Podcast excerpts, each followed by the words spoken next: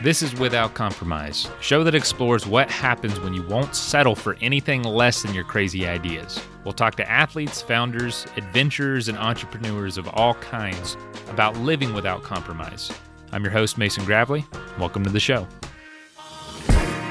we're programmed for survival. So our instinct is to give up on these situations, to move away from them. I thought if I didn't sign up for that race, that I was just going to disappear. It doesn't have to be these big, huge things that everyone thinks you need to do to make a difference. Yesterday was Earth Day, and, and if you didn't see, we, we had a beer release, a non alcoholic peanut butter beer in collaboration with Justin's Peanut Butter called Nature Nut. It's actually still available at athleticbrewing.com. I definitely encourage you to go get some. And all the proceeds from that beer are going to our Two for the Trail initiatives. If you don't know Athletic Brewing, 2% of all our sales go to trail initiatives that help maintain, uh, construct, build new trails, infrastructure on trails, and trail access. And the brew that was released yesterday, Nature Nut, is is in celebration of Earth Day and celebration of that program, Two for the Trails. Even though yesterday was Earth Day, our commitment to the planet as, as, athletes, as individuals, shouldn't stop. You know, every day should honestly be Earth Day. Earth Day is just the celebration of our cumulative effort throughout the year to say, hey, we're, we're, we're going to continue. We're going to continue to do this. And so today we're talking to Zoe Rome. She's the editor of Trail Running Magazine and has written for tons of publications about this subject of you know, do my small actions matter? What can I do as an outdoor athlete to advocate for the planet? What are some steps I can take uh, for for my personal life? But what what also can I do at, at, a government level? What can I do with my company? What are the kind of the the circles of influence that I have? What can I do? And what I love about Zoe's approach, it's not about cutting things entirely out of your life. You know, j- just for instance, I was taking a shower a little while ago and I was like, you know, the water's just coming out so, so fast. Like it's just so much water. And I took a small step of just turning the faucet down to, to literally where it was a third of the water before. And I was like, oh, that works. And that, that saves 60% of the water I was using. I'm going to get just as clean. I'm going to obviously get just as wet. Why not do this in other aspects of life? And so if everyone did that, heck, 60% of the problem would be gone. But I'm not eliminating showers out of my life. That's the important thing. So Zoe has a very cool approach, very cool story, and uh, believe you're going to learn something. And again, if you'd like to check out Nature Nut, it's not going to last long. So go to our website, athleticbrewing.com, get a couple six packs, and, and help give back. Zoe, welcome to the show. Hi, Mason. So glad to be here. Can you tell us, you know, a little bit about where you're coming from today? Where, where's home for you? Let's start with that. Yeah, so I'm Zoe Rome. I'm the associate editor at Trail Runner Magazine and host and producer of the DNF podcast. Um, I'm currently living in uh, in Carbondale, Colorado, which is on the western slope of Colorado, just outside of Aspen. Carbondale is a pretty great spot for um, I think I would call it the work hard, play hard crowd. you know, you can get a backcountry ski or an ice climb or a trail run in before work, which is pretty great. Um, but you know, then there's like really great places to work too. It has a really great work life balance. Um, the joke is that we call it affordable Aspen. it has access to a lot of the same great mountains, but not quite the same like Ralph Lauren feel as um, Up Valley in Aspen. I always felt out of place in Aspen, walking by the Gucci store, looking like a, oh, a complete dirtbag. Yeah. yeah, I was. I always definitely felt like when I lived there, I felt like the dirtiest person in town for sure. That's hilarious. So, so wh- where did you grow up? I, I, read in a bunch of places that you're like a a southerner storyteller. You kind of bring that vibe. So, so where where did you grow up, and what what kind of things yeah. did you grow up doing? So I'm originally from northern rural Arkansas, just outside of Fayetteville. Um, I grew up on a small apple orchard, so I always grew up out. I mean, I was not an outdoorsy kid, right? Like I hated sports, was just not about it. I was really into um, books and playing outside, like climbing in apple trees, hiking with my family. Um, I fished a lot. I camped a lot. Grew up camping. Um, and grew up with just a really strong connection to the outdoors, but not really with sports. So I always grew up as a more um, I don't know, more just like a, a, a passive enjoyer of the outdoors than a outdoor enthusiast necessarily. So what? So what got you into it? What got you to, to where you are today with being not only passionate but but really representing the outdoors? Yeah. So um, in college, I actually started studying um, ecological literature, or we called it e- ecopoetics. So the study of how you can use literature to literature and writing to connect people with landscapes, ecologies, eco communities, things like that. And I just became fascinated with this idea of using my favorite thing on earth, writing, to connect people with my other favorite thing, which was just being outside. Um, at the same time, I was working as a backpacking guide. So I would spend my summers outside doing these really long hikes, really helping um, forge intimate connections with um, like taking people maybe who didn't have a lot of outdoor experience and just really submerging them in the outdoors and helping them form an intimate bond with um, a specific landscape. And i wanted to do that same thing through writing. So it was from this tension of like I would, you know, be, get to embrace my full outdoorsy self during the summers, and then during the school year, I was like living this double life as like a a wonky literature nerd, and I really wanted to fuse those two things um, into a career that felt authentic to me and was in line with my values as someone who loves connecting with people, connecting with landscapes, connecting with works of literature. And that inspired me to pursue a career in environmental journalism at the University of Colorado Boulder. So I went and got a master's degree in environmental journalism.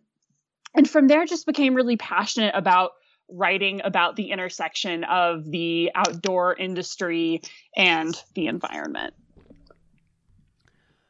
At that intersection, what have you noticed happening? What is what has been going on since you really started your career, career, and what's happening now? What kind of trends are happening, and and what have you been writing about?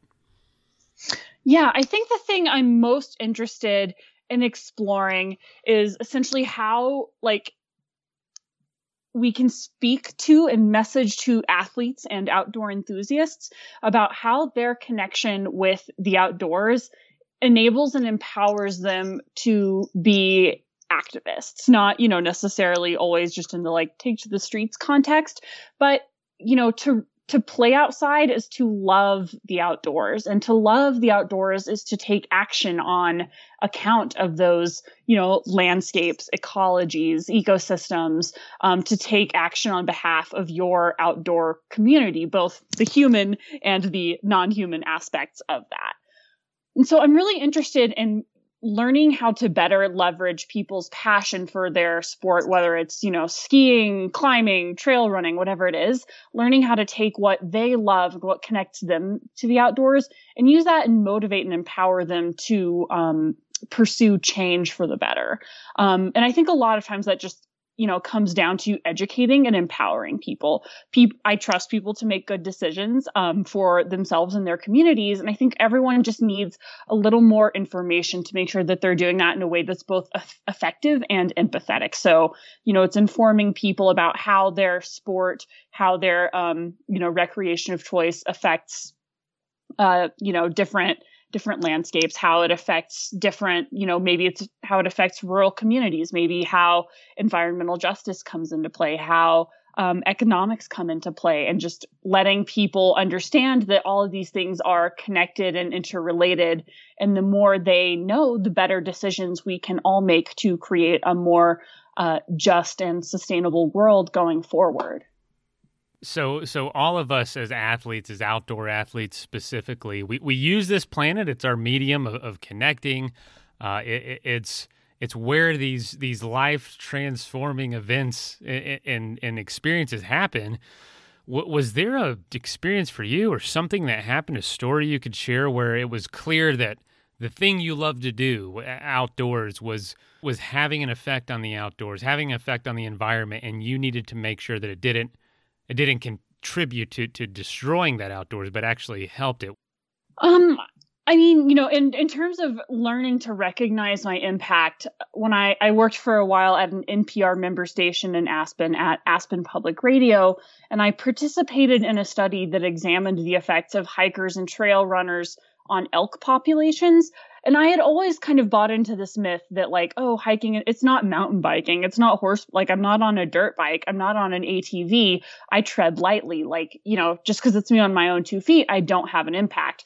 But in fact, once I dug into the data with these Colorado Parks and Wildlife researchers, um, any kind of human disturbances, like if it's just me walking with my dog, if it's just me, you know, on the trail in elk terrain during sensitive times of year, that affects elk at a metabolic level. Like it causes them stress. And so either you know it'll upset the very young elk like to the point where they'll be so stressed they won't be able to eat and then they'll die or it'll stress the mothers to the point where they won't be able to produce milk for their young. So it just really made concrete for me the idea that even though trail running in a lot of ways is a fairly light impact activity, it's not no impact. And the more visible we can make those small impacts, the more, you know, people will just be able to make these more informed and empathetic decisions. And so I'm really interested in talking about the ways in which our industry isn't perfect and the ways in which we could tread more lightly and just being honest and authentic about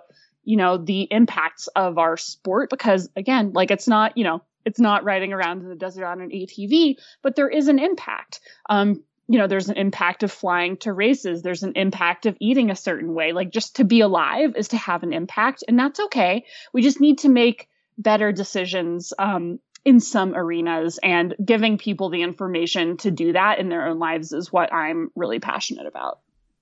I'd love to hear some of those things that we can practically do as outdoor adventurers and athletes, um, because you know, for, for our own health, we've got to get out there and do these things, but we don't want to we don't want to love the outdoors to death.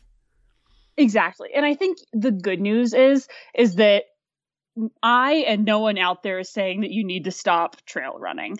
Um, I am a full believer that engaging wholeheartedly in the sport you love will make you a better um, steward and advocate for our planet. And I think that that's a time money and energy really well spent. So I'm all for people getting out there and trail running, um, you know, on trails, being smart, not in sensitive elk habitat as much as possible.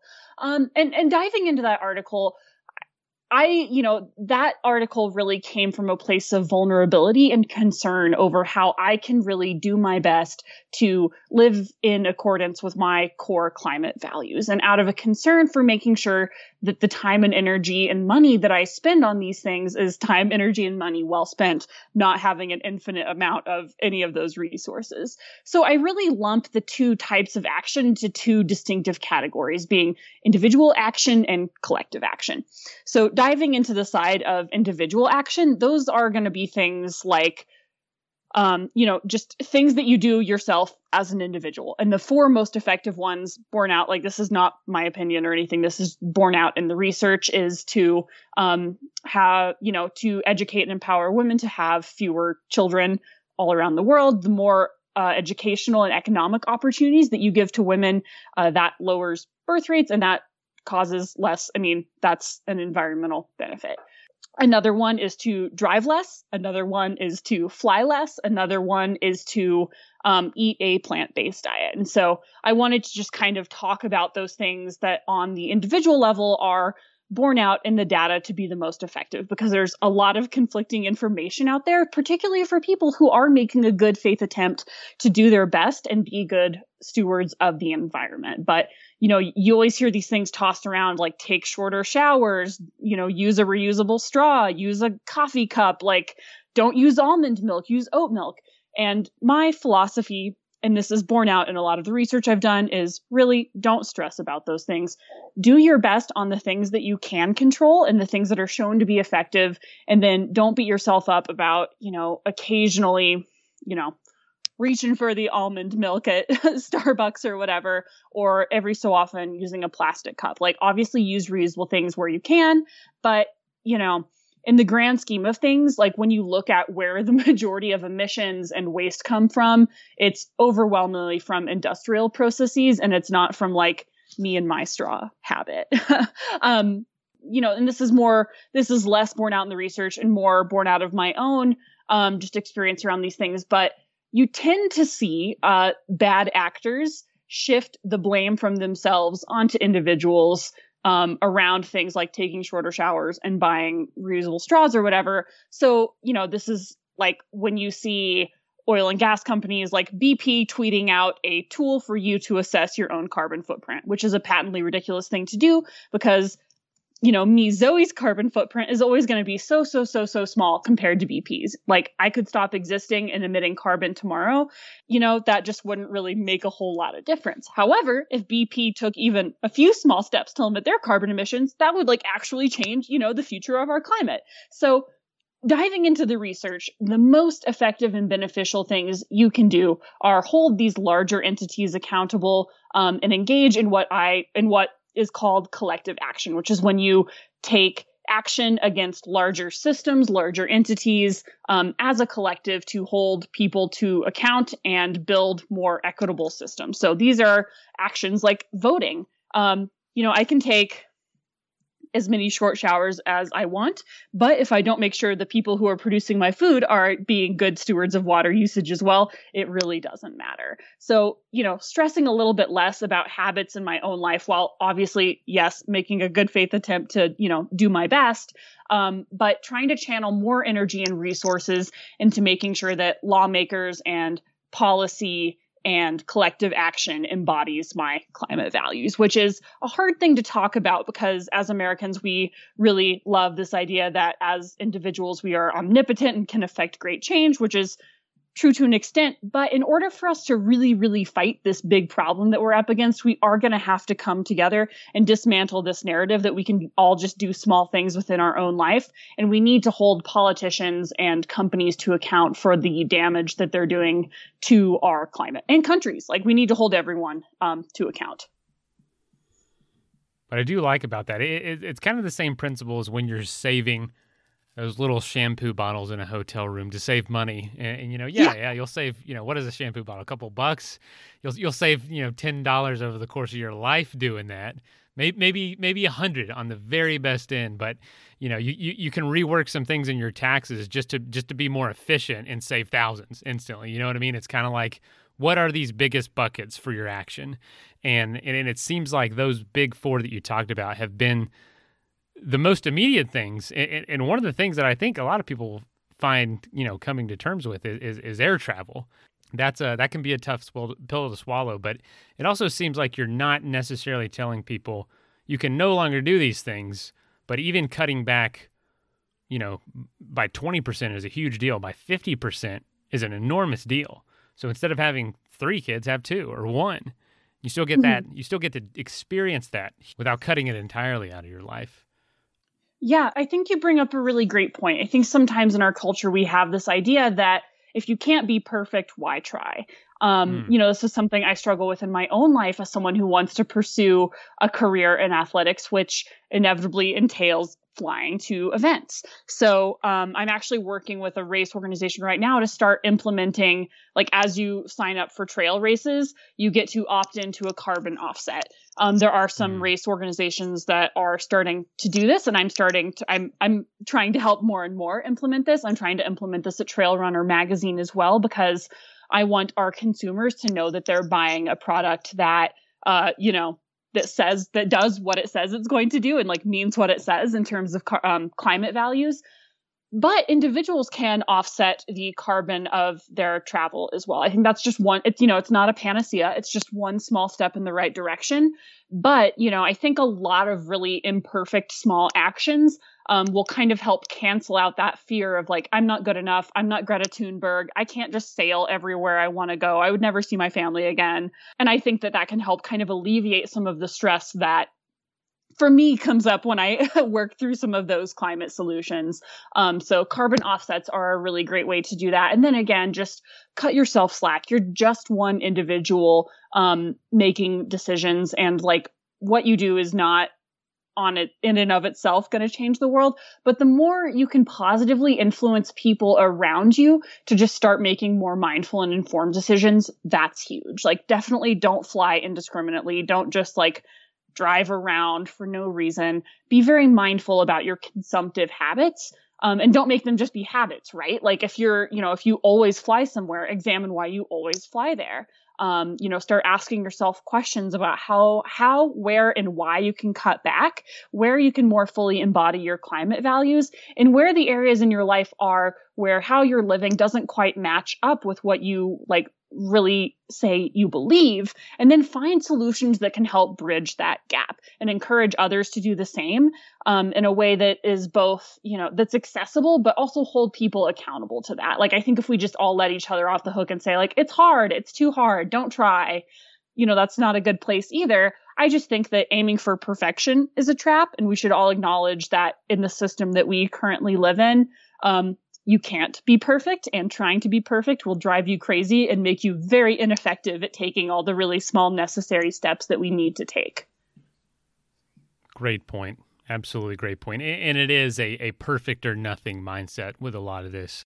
So, you shared a handful of things, those big four with, with individual action.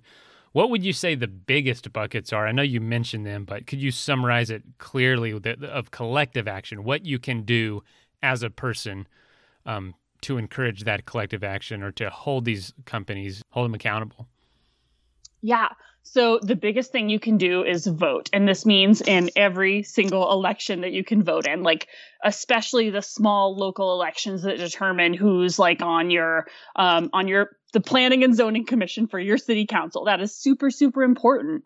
Um, read your local newspaper and inform yourself about the candidates because those are going to be the people that are going to be setting land use and zoning policy for your local area. Um, study up on who, you know, your county commissioners are because those people can dictate how energy moves around in your community. And that's hugely important as well. Um, get really familiar with who's running for your state, Senate, and House of Representatives. Um, know who your politicians are and elect politicians who embody your climate values and who are going to be advocates for our one and only Earth. Um, and I think that that's that's a really that's you know just one of the clearest, easiest examples of collective action. Um, another one is making sure that you continually engage with those representatives as well and hold them accountable. Um, this could be writing them, calling them, tweeting at them, staying in contact with them and letting them know that you're watching them and making sure that they vote and um, legislate according to what our planet and what our communities need you know, and I know that that's like not as sexy. You know, it's way easier to post like a cute photo of your vegan donut or whatever on Instagram. But, um, you know, just staying in touch with your senator is a much, much more effective way of truly, truly enacting change. And if there aren't politicians in your area that fully embody your climate values, then you should, you should run for office. Um, and there's lots of organizations that can help with that and inspire people, particularly on the local level. Um, but you know, just become politically active, become politically engaged. And I don't mean you know be the most annoying person at every cocktail party. I mean find what animates you about the lo- issues that are important in your area and inform yourself and others about them in a way that's empathetic and accessible. Um, I think, you know, there's a lot of cynicism around politics and the political process, but it's also, f- for me, an amazing source of hope, optimism, and engagement um, when when when engaged with correctly and with the right mindset and, and in an informed and coming from an informed place as well. Um, other ones are if you work for a company, you can push your employer to do better in terms of potentially reaching carbon neutrality. I myself am working within my organization to try to offset the carbon cost of all of our magazine subscriptions because I want to work for a company that doesn't make me feel like I'm have to like sever my brain and my heart. Um, and I think that that is something we can all do is just write to our bosses, our employers, find out who else at our places of work has tapped into the issues and wants to engage. Um, right you know just let it be known what your values and priorities are and find out where your like what your role is in your organization and how you can kind of help move that conversation forward at your place of work. You know maybe it's something small like getting compost but it could also be a big thing like divesting corporate money from fossil fuel industries. I think that's another individual action with um, a good bit of uh, efficacy behind it is making sure that the money in your bank account isn't being used against your own best interest as a citizen of the world. Um, and I know that, you know, all those things are scary and they involve being vulnerable and putting yourself out there and opening yourself up to, um, you know, potential rejection or critique and pushback from employers or friends or the political process but that's absolutely what this world needs. Is just a few more people willing to really really go for bat for the issues in a way that's more than just performative and is deeply empathetic and informed around the issues. What what what encouragement could you share of, of folks that that are getting something done, whether you've seen it in, with with companies or so, some legislation recently. What what is giving you hope? Yeah, I mean, you know, uh, I was just speaking about divestment. That's been a tool in the past that has been critiqued by some as not being very effective. But when you look at what happened around the Arctic National Wildlife Refuge in um, January. So they essentially, the Alaska or the government was auctioning off leases in the Arctic National Wildlife Refuge, and no major banker drilling company put bids on them like all these dinky little state run companies did. No one major went and put a bid to like get mining leases on this land because grassroots effort primary grassroots efforts primarily led by indigenous peoples made it so publicly toxic to like come out in favor of mining and or of resource extracting on this land that no major bank would support an effort no major drilling company wanted to be associated with it and therefore it was a total failure on the part of the um, of the state company auctioning off the land and so that really shows how effective we can be um, you know, both as like grassroots actors, but also as people letting financial institutions know that we don't want money going to certain projects. Like that is a huge win um, on the on the part of again grassroots efforts largely led by indigenous peoples and just the di- the, the divestment movement in general. Wow, that is that is really in, encouraging. That is really it almost seemed like a, a marketing ploy like you know, if you do this, you will be seen as the villain, clearly. Exactly. So like that's it. what consumers just let it be known. Like, you know, if if XYZ Bank supports a mining company or like puts up money for this, or if like BP puts a bid on this, like you have a social media firestorm coming your way that is going to be a huge headache. It is not worth it. And that's wow. a hugely effective tool.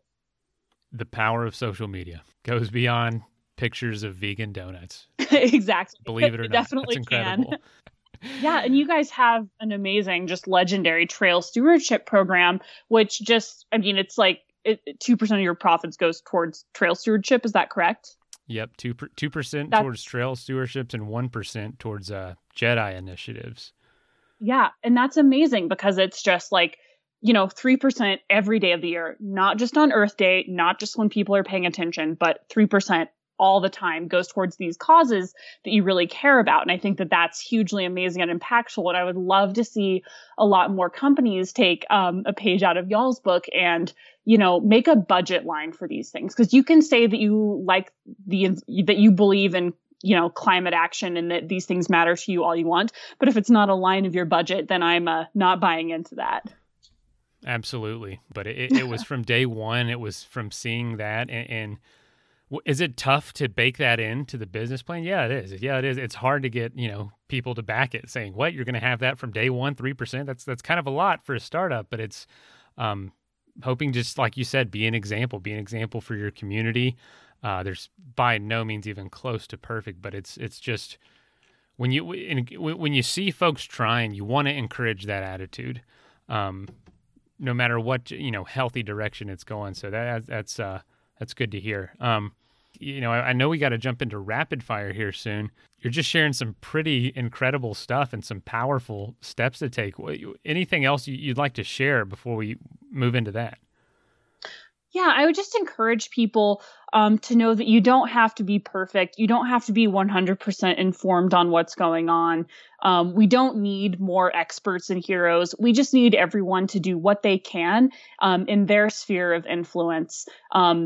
And just take as many steps as they can very imperfectly forwards. You don't need to, you know, know and understand absolutely everything about the albedo effect or be able to name every single person in the House of Representatives in order to be a really excellent ambassador on these issues. You just need to care even a little bit. And that's, that's really just more of what this um, this cause needs, not you know more people necessarily you know, screaming on social media or, you know, writing 900 word think pieces. It just needs a few more people who are willing to um, put themselves out there, try new things, and just, you know, move a little bit more in that direction of better rather than striving for being perfect, falling short, and then disengaging. I'm sure you see that repetition time and time again, you know, wanting to do better, but falling short and then quitting or not, or not trying again. Oh, totally. Or, you know, inevitably, whenever I write about these issues, someone always responds, like, How dare you? You know, you own a car, like, you trail run, you're not perfect. And my response is, You're right. I, am very far from perfect. I have a lot of growing to do around these issues. Um, even as someone that cares a lot and is fairly well informed, there are things that I that I have an imperfect understanding of and that I fail on repeatedly all the time. But I am trying my best and I'm trying to hold the people with more power than myself to account. And that I think that is a much more productive approach than pointing uh, digital fingers at people who um, are are making a good faith effort to um, to do their best. And I think that you know it's it's impossible to be perfect in the system that we currently live in. It is driven by and entirely by fossil fuels and you know just trying to live outside of that like if i just totally you know tuned in dropped out kind of thing i wouldn't be able to Im- impart the change that I want to impart than if I just engaged imperfectly in a somewhat broken system, pushing for carbon neutrality at my place of work, pushing for carbon neutrality at trail races. If I just said, screw it, I'm never flying again, I'm going to go meditate on a mountaintop and then sail home to see my family once every six years, I wouldn't be able to have meaningful, heartfelt conversations about why I care about these issues. I wouldn't be able to be an ambassador of these issues when I go to trail races. I wouldn't be able to speak to race directors about why they should implement carbon offsets. And I think, you know, making those compromises when they come from a good place and are backed up by action um, is a good step in the right direction. You know, if the if the task is just not doable from the moment you start, then like it's hard to blame people for not starting.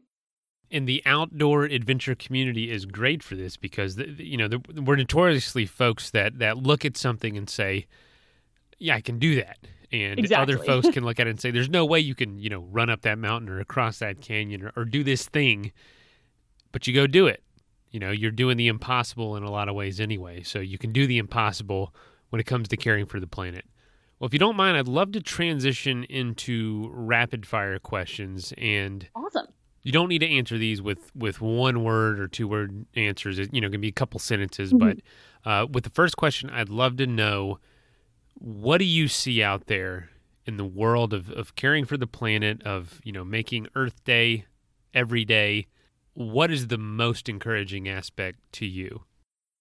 I think it's just like having that opportunity to experience true, authentic connection with, you know, my like human community and my um, like bio regional community as well. Like I just feel so at home when I'm outside here in Carbondale and when I'm with people that I love and care about and when they're healthy, I'm healthy and the the you know the ecosystem is healthy as well. And I know that sounds very hippy dippy. Like I promise I don't own like any crystals and like I'm I'm don't you know, I'm not a patchouli kind of person, but I, I really believe that like our ability to thrive and be happy is profoundly connected to our planet's ability to do the same. Mm. Well said. What would you say you're most curious about right now outside of, of trail running? Yeah, I'm, you know, I'm a writer. And so I know this is, probably a pretty boring answer. I'm trying to just kind of hone my writing craft a bit more, which uh, just involves a lot of writing, which will likely never see the light of day, but, you know, just kind of trying to push myself a bit creatively. And I'm curious about um, maybe what new like formats and styles of like what genre is not quite the right word, but what you know how I can best represent and play with my my voice um, outside of just journalism. Do you have a specific achievement that you're most proud of? It can it can be in your career or not. It can be in your you know athletic career, writing career, whatever. Is there an achievement that really sticks out to you? Yeah, I mean, you know, I'm pretty I'm pretty proud of being the associate editor at Trail Runner. I really love this job and I just feel so fortunate to get to be in dialogue with the trail running community around the issues that matter to all of us. Definitely worth being proud over for sure. Um, now, is there is there a hobby that you have that maybe you don't talk about? Maybe a hidden talent? You know, I know you write, I know you run. Um, is there anything else? I, we we know it's not crystals. We know that for sure. not um i read every day um i love i really really love reading i love fiction i love short stories i'm currently reading Bryan Washington's uh, most recent collection and it's so so amazing um, I would I would highly recommend it. And I just love I love reading. I love fiction. You know, even as a as a as a writer of exclusively nonfiction at this point, um, I just love how far people can take that craft. And I especially feel like during the pandemic, um, creative fiction has been an amazing way to uh, stretch my boundaries a bit and like intellectually explore ideas that otherwise I wouldn't I wouldn't be able to. Mm, that's awesome. I don't want to put you right on the spot, but uh, you know you're a fan of Athletic. You know a lot about our beers. Um, is, is, there a beer that that you really enjoy? That's your favorite that Athletic Brewing makes? Oh yeah, um, I like Free Wave. I'm a big IPA fan, and having a bit of a hazy, like it's so hard to find you know, because hazy, I mean, for me, in my pre athletic days, it meant like something really heavy that was just going to make me feel like crap the next day. And being able to have just like a very, yeah, traditional hazy IPA without the headache is so amazing. But I'm also a fan of the Run Wild, just an IPA fan. I'm, I'm more, I'm so excited that like, cause it used to be like, oh, we gotta wait for like an email to get the free wave. and I'm so excited that it just gets mailed to me now. It's the little things during the pandemic. it is the little things that help that help make it doable. Our our motto here at Athletic Brewing is brew without compromise. And this show is all about hearing stories about living without compromise. What does it mean to live without compromise to you? Hmm. That's an amazing question. To me, it means to have identified and recognized what my core values are and make sure that I am embodying them to the extent that I'm able in every aspect of life, whether that's running, training, reading, writing, working, every conversation I have with a stranger at the supermarket, just making sure that um, everything I do is working towards being an authentic embodiment of the things I love, believe, and care about. Thank you, Zoe, for joining us. If you'd like to read more about Zoe, we have an associated blog post going with this episode written by Ashley Winchester. That's going up today as well. And again, if you'd like to check out Nature Nut, please go to athleticbrewing.com. It's a, it's a non alcoholic peanut butter beer in association with Justin's, all giving back to trails.